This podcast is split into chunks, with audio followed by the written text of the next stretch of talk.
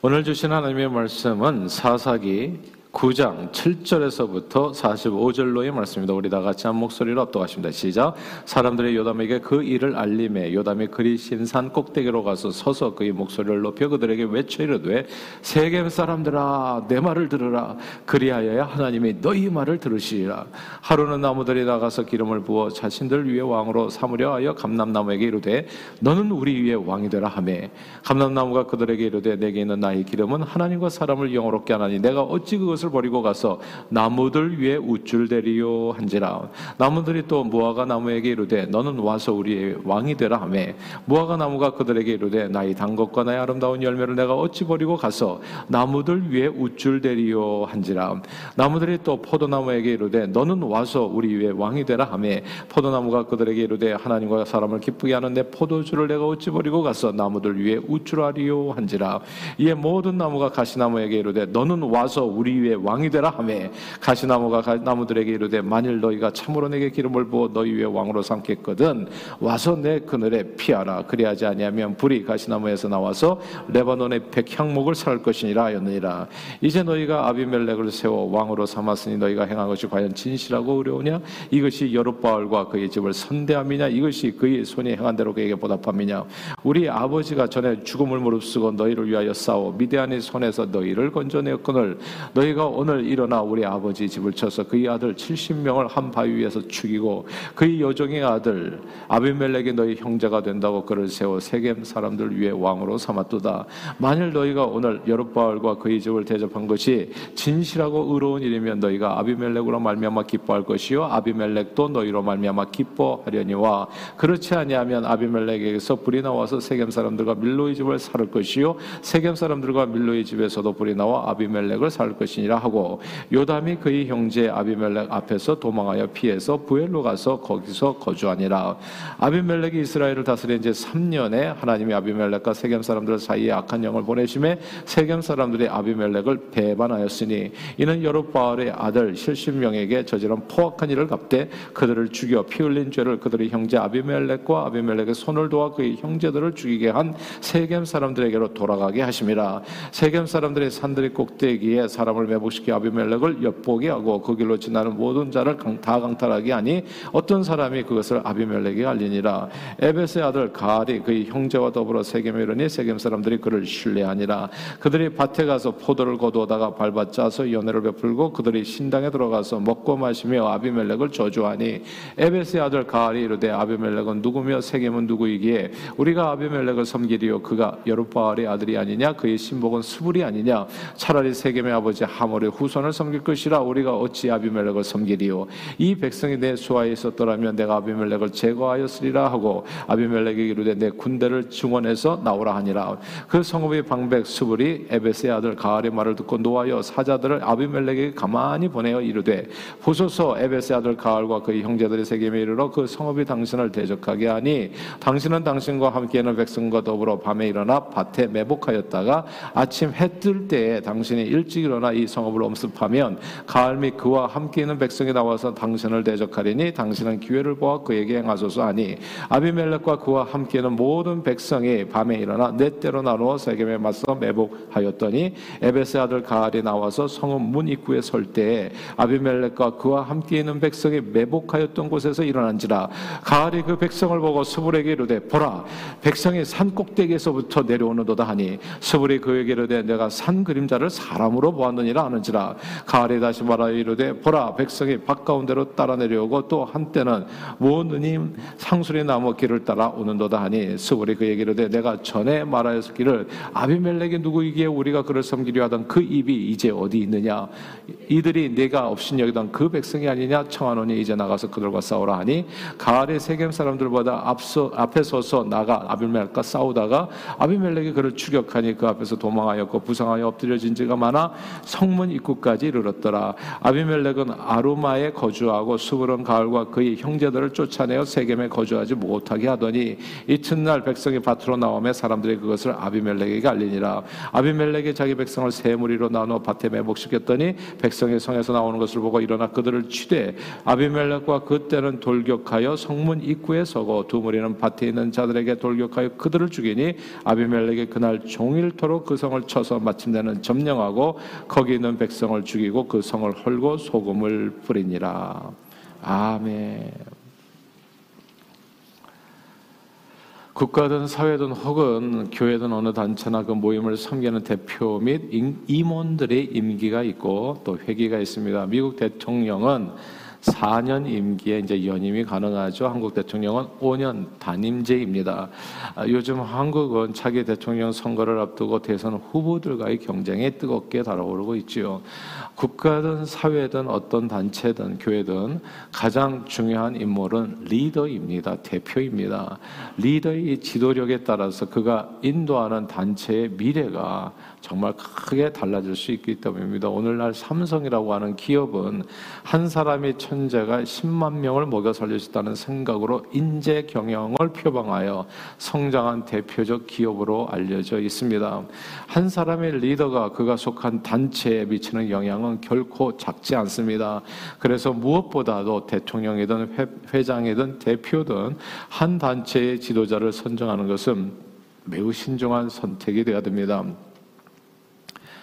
그런데 백성들이 회원들이 신중하게 선택했다고 할지라도 평양 감사도 자기 싫으면 할 수 없다고 리더를 선정할 때 사람들의 요구만으로는 이루어지지 않습니다. 사람들이 요청하더라도 리더가 될 사람이 그 요청을 기꺼이 받아들여 드리지 않으면 안 되는 거죠. 받아들여서 섬기고자 해야 됩니다. 백성들의 요청과 리더가 받아들여서 자기의 삶을 섬기고자 내어 주어야 그때야 비로소 리더가 정말 진정한 리더가 세워지게 되고 그가 그들이 속한 국가나 단체 그리고 뭐 교회도 건강하게 잘 성장할 수 있게 되는 겁니다. 오늘 본문은 세겜 사람들이 아비멜렉의 꾀임에 빠져서 그와 함께 기드온의 아들 70명을 다 쳐 죽이고 아비멜렉을 추대하여 왕으로 선택한 후에 기드온의 70명의 아들 중 유일하게 살아남은 한 아들 요담이 세겜 사람들을 향해서 낸 그런 예언의 말씀들입니다.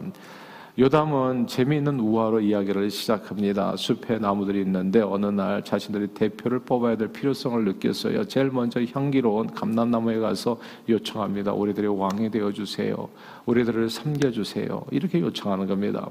그러자 감람나무는 나는 할 일이 많아요. 나는 섬길 수 없어요. 나는 이렇고 저렇고 그래요. 내 기름으로 하나님과 사람을 영화롭게 하는 것으로 충분한데 나는 다른 사람들을 위해서 우쭐대고 싶지 않다고 이게 우쭐대는 게 아닌데 이게 섬기는 건데 이제 그렇게 이해를 하는 겁니다. 우리 한국 사람들도 이렇게 이해하시는 분들이 많아요. 뭐 회장이 되면 우쭐대는 걸로 알아요. 근데 그건 해보면 압니다. 그게 우쭐대는 그 포지션이 절대 아닙니다. 그렇게 생각하는 사람이 있죠. 또 그렇게 행하는 사람도 저기 이렇게. 근데 그 이유가 있어요. 이 그 이유가 오늘 본문에 쭉 나오는 겁니다. 그 다음에 이제 무화과 나무에게 요청하니까 그도 역시 자신의 아름다운 열매를 버리고 나무 사이에서 우쭐대고 싶지 않다고 사양합니다. 포도나무에게 물으니까 그도 역시 싫다고 하지요. 이렇게 대표를 해야 될 사람들이 정작 대표를 해야 될 사람들이 대표를 해서 산을 향기롭게 하든지 단 열매로 섬기든지 뭐 이렇게 해야 될 사람들이 모두 다 거절하니까 이제 숲에 남은 나무는 가시나무밖에 없는 겁니다. 그래서 아무 기대 없이 가시나무에게 물어보니까 가시나무의 대답이 뜻밖에도 하겠다는 거예요. 근데 가시나무의 조건이 있었습니다. 그 왕이 되는 조건이 내가 대표가 되는데 대표가 되면 이런 일이 있을 거다. 15절 말씀입니다. 9장 15절 말씀을 같이 읽겠습니다. 시작. 가시나무가 나무들에게 이르되 만일 너희가 참으로 내게 기름을 부어 너희 위에 왕으로 삼겠거든 와서 내 그늘에 피하라. 그리하지 아니하면 불이 가시나무에서 나와서 레바논의 백항목을 살을 것이니라 하였느니라. 아멘. 내 그늘에 피하라. 그리하지면 불로 살라버리겠다. 이게 알고 보니까 폭군인 거예요. 내 말 다 들어라. 예. 내 말 듣지 않으면 다 불살라 버리겠다라고 하는 내용입니다. 이, 이 가시나무는 절대로 대표가 돼서는 안 되는 폭군이에요. 이 가시나무가 되어지게 되면 모든 숲의 나무들이 안녕이 위태로워지는 겁니다. 그렇게 놀랍게도 절대 되어서는 안 되는 그 나무가 그런데 놀랍게도 그 나무가 그 숲을 대표하는 나무가 되는 거예요. 이게 단체의 고통입니다. 많은 단체들이 고통하는 이유는 딴 게 아니에요. 정작 해야 될 사람들은 대표를 다 안 해. 이건저런 일로 할 일이 있다고. 근데 이상한 사람들이 이제 또 이렇게 또 그 자리에 왜냐면 아무도 안 한다고 그러니까 그럼 내가 하지 뭐. 어, 대통령은 투표하는 국민이 만든다는 말이 있습니다. 국민이 투표로 대표를 뽑는 민주주의 국가에서 한 나라의 대통령의 얼굴은 현재 그 나라 국민들이 의식 수준과 정확히 일치합니다. 그 대통령이 그 나라 백성이에요. 선하고 의롭고 지혜로운 대통령 후보를 선택한다는 것은 그만큼 국민들이 선하고 의롭고 지혜롭다는 뜻일 수 있습니다. 그런데 실제 투표하려고 하면 사람들이 얘기하잖아요. 뽑을 사람이 없다고 개탄하는 경우가 참 많아요. 감남나무, 무화과, 포도나무는 하나도 없고 순 가시나무 뿐이어서 어느 나무가 덜 가시가 있는가? 요 가시, 가시나무인데 가시가 덜 있는 거, 그것 뽑기에 이게 고민이 큰 거죠. 가시나무가 대표로 나오게 된 것도 문제이지만 이런 거예요. 대표 자리를 요청받았을 때 그 섬김의 자리를 거부한 감남나무, 무화과, 포도나무도 문제인 겁니다. 오늘 본문에서요, 선한 나무들이 대표로 일정한 임기 동안 섬김의 자리에 요청받았을 때 자신이 비록 할 일이 많을지라도 공동체를 위해서 자신을 희생하며 섬기려 했다면 이 가시나무가 뜬금없이 대표가 돼서 원수포를 파괴하는 일은 적어도 막을 수 있었을 겁니다. 적어도 공멸의 길은 이제 다 망하거든요. 이제 나중에 보면 우리 45절까지 읽었는데 9장 마지막 절까지 읽으면 세겜 백성도 다 죽고 그 다음에 아비멜렉도 다 죽, 고다 이렇게 돼요. 완전히 다 끝나버려요. 예. 숲은, 숲은 완전히 파괴돼 버리고 적어도 이 공멸의 길은 면할 수 있지 않았을까라는 말씀입니다. 백성들의 선택도 중요하지만 대표로 나와야 될 사람은 반드시 나와서 섬김의 본을 보여주셔야 됩니다. 섬김의 본을 보여주셔야 돼. 제가 좀 말씀드렸잖아요. 제가 교협 회장 하고 싶어서가 아니에요. 그리고 이 지금도 목사 회장도 마찬가지고 제가 그 교협 그 저기 어, 때도 제가 뭐 축사인가 뭔가 예, 권면인가 뭔가 했었습니다만은 이게 딱 목회가 풀타임인데 하는 일이 꽉 차 있는데 거기에 엑스트라로 가는 거예요. 저는 진짜 쉬는 시간이 하나도 없어요. 그러니까 완전히 그런데 이게 누군가 해야 될 일이고 할 수 있는 일이라면 최선을 다하는 거죠. 그래서 봉사의 일이에요. 한 푼도 안 생기는 일. 그냥 삶을 들여서 봉사하는 일입니다. 저는 그냥 저와 여러분들이 우리 동산의 가족들은 저를 본받았으면 좋겠어요. 노는 없어요. 그냥 주시는 대로 최선을 다할 뿐이에요. 삶을 들여서 헌신하고 한 번밖에 살고 가지 못하는 인생. 하나님께서 봉사의 기회를 주셨다면 감사함으로 받아서 삶을 드리는 겁니다.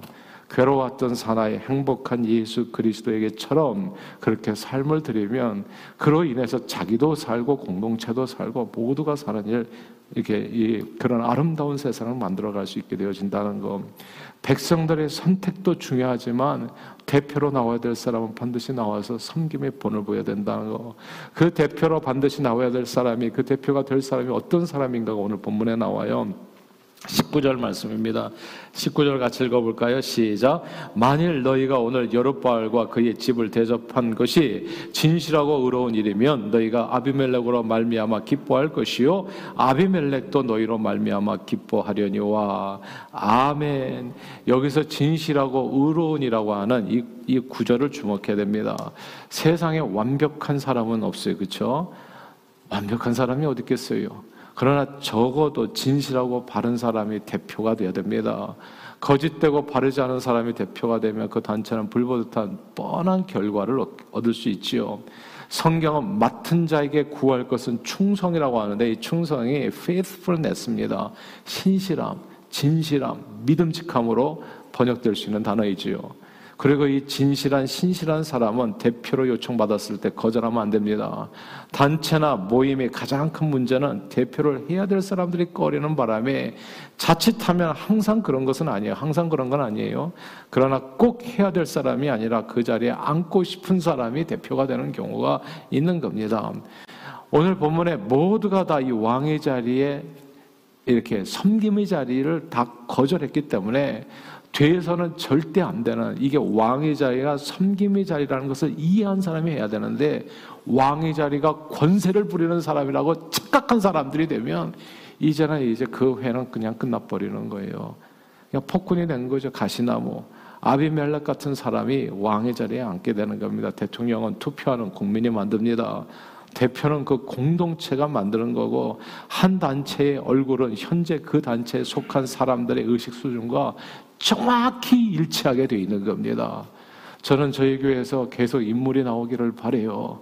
끊임없이 우리 자신뿐만 아니라 우리 후대에 여러분과 제가 그렇게 진실하고 의로운 사람들을 계속 배출하는 하나님의 교회가 되기를 소원하는 겁니다. 왜냐하면 그 길이 바로 예수님이 가셨던 길이기 때문에 예수님은 누구든 섬김에 있어서는 꼴찌 되지 말라 뒤에 서지 말라 얘기했어요. 섬김에 있어서는 으뜸이 되라.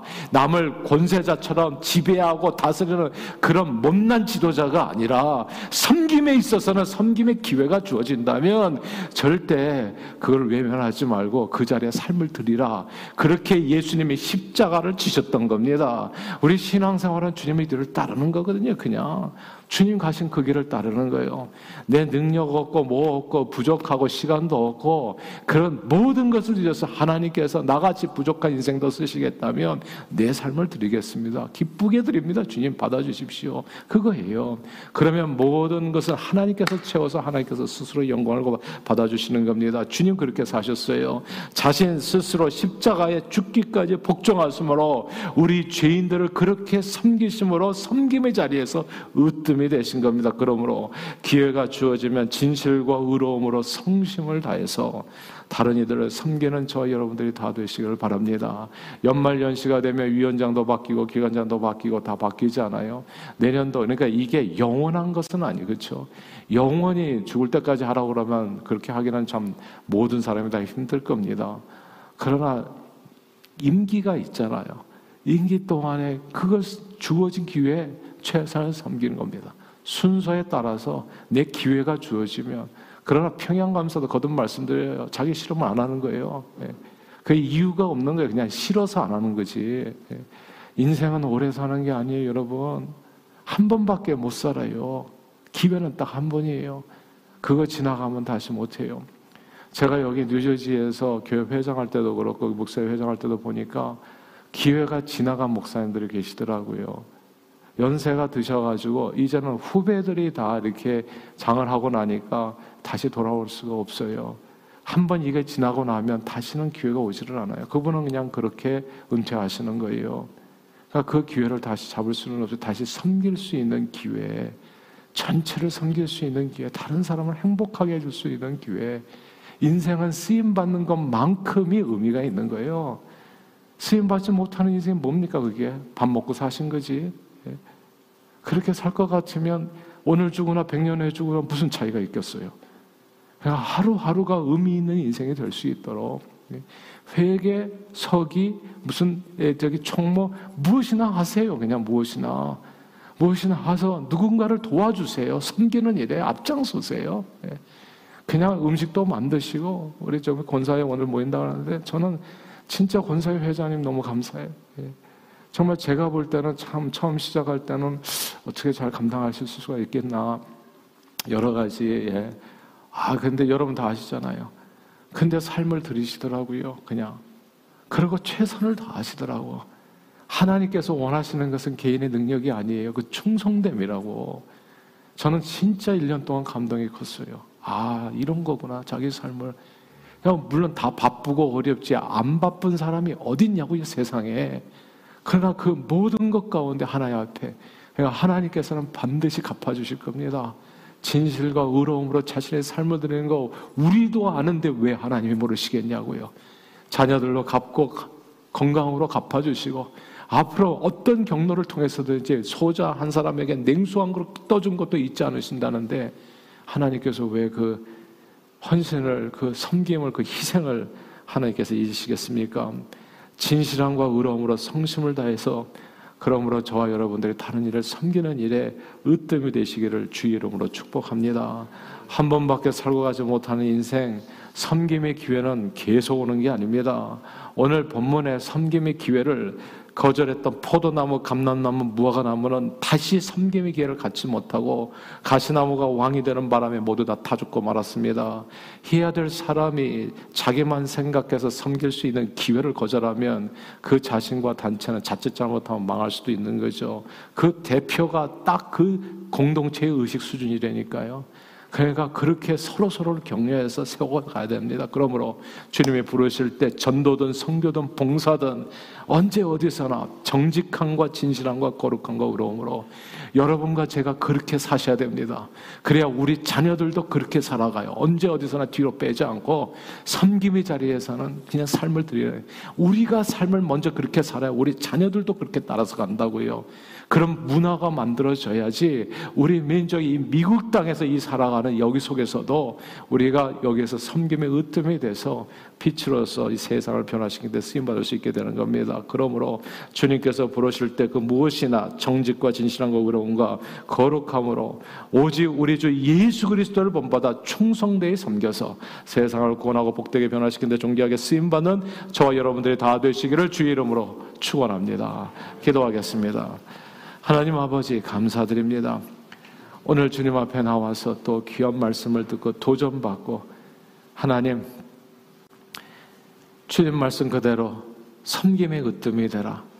내게 기회가 주어졌을 때 내 삶을 주님처럼 십자에 내드리듯이 그렇게 삶을 들여서 그 임기 동안 쓰임 받는 거 쓰임 받는 기회는 영원한 것이 아니라 항상 오는 것도 아니라는 거. 언제 어디서나 누가 나에게 도움을 청할 때 거절이 아니라 할 수 있는 데는 할 수 있는 데까지 삶을 들여서 헌신함으로 한 번밖에 살고 가지 못하는 인생에 많은 영혼들을 구원하는 일에 풍성히 결실하고 주님을 영화롭게 하고 쓰임 받다 주님 앞에 이르는 저희 모두가 되도록 축복해 주옵소서. 감사드리며 예수 그리스도 이름으로 간절히 기도하옵나이다. 아멘.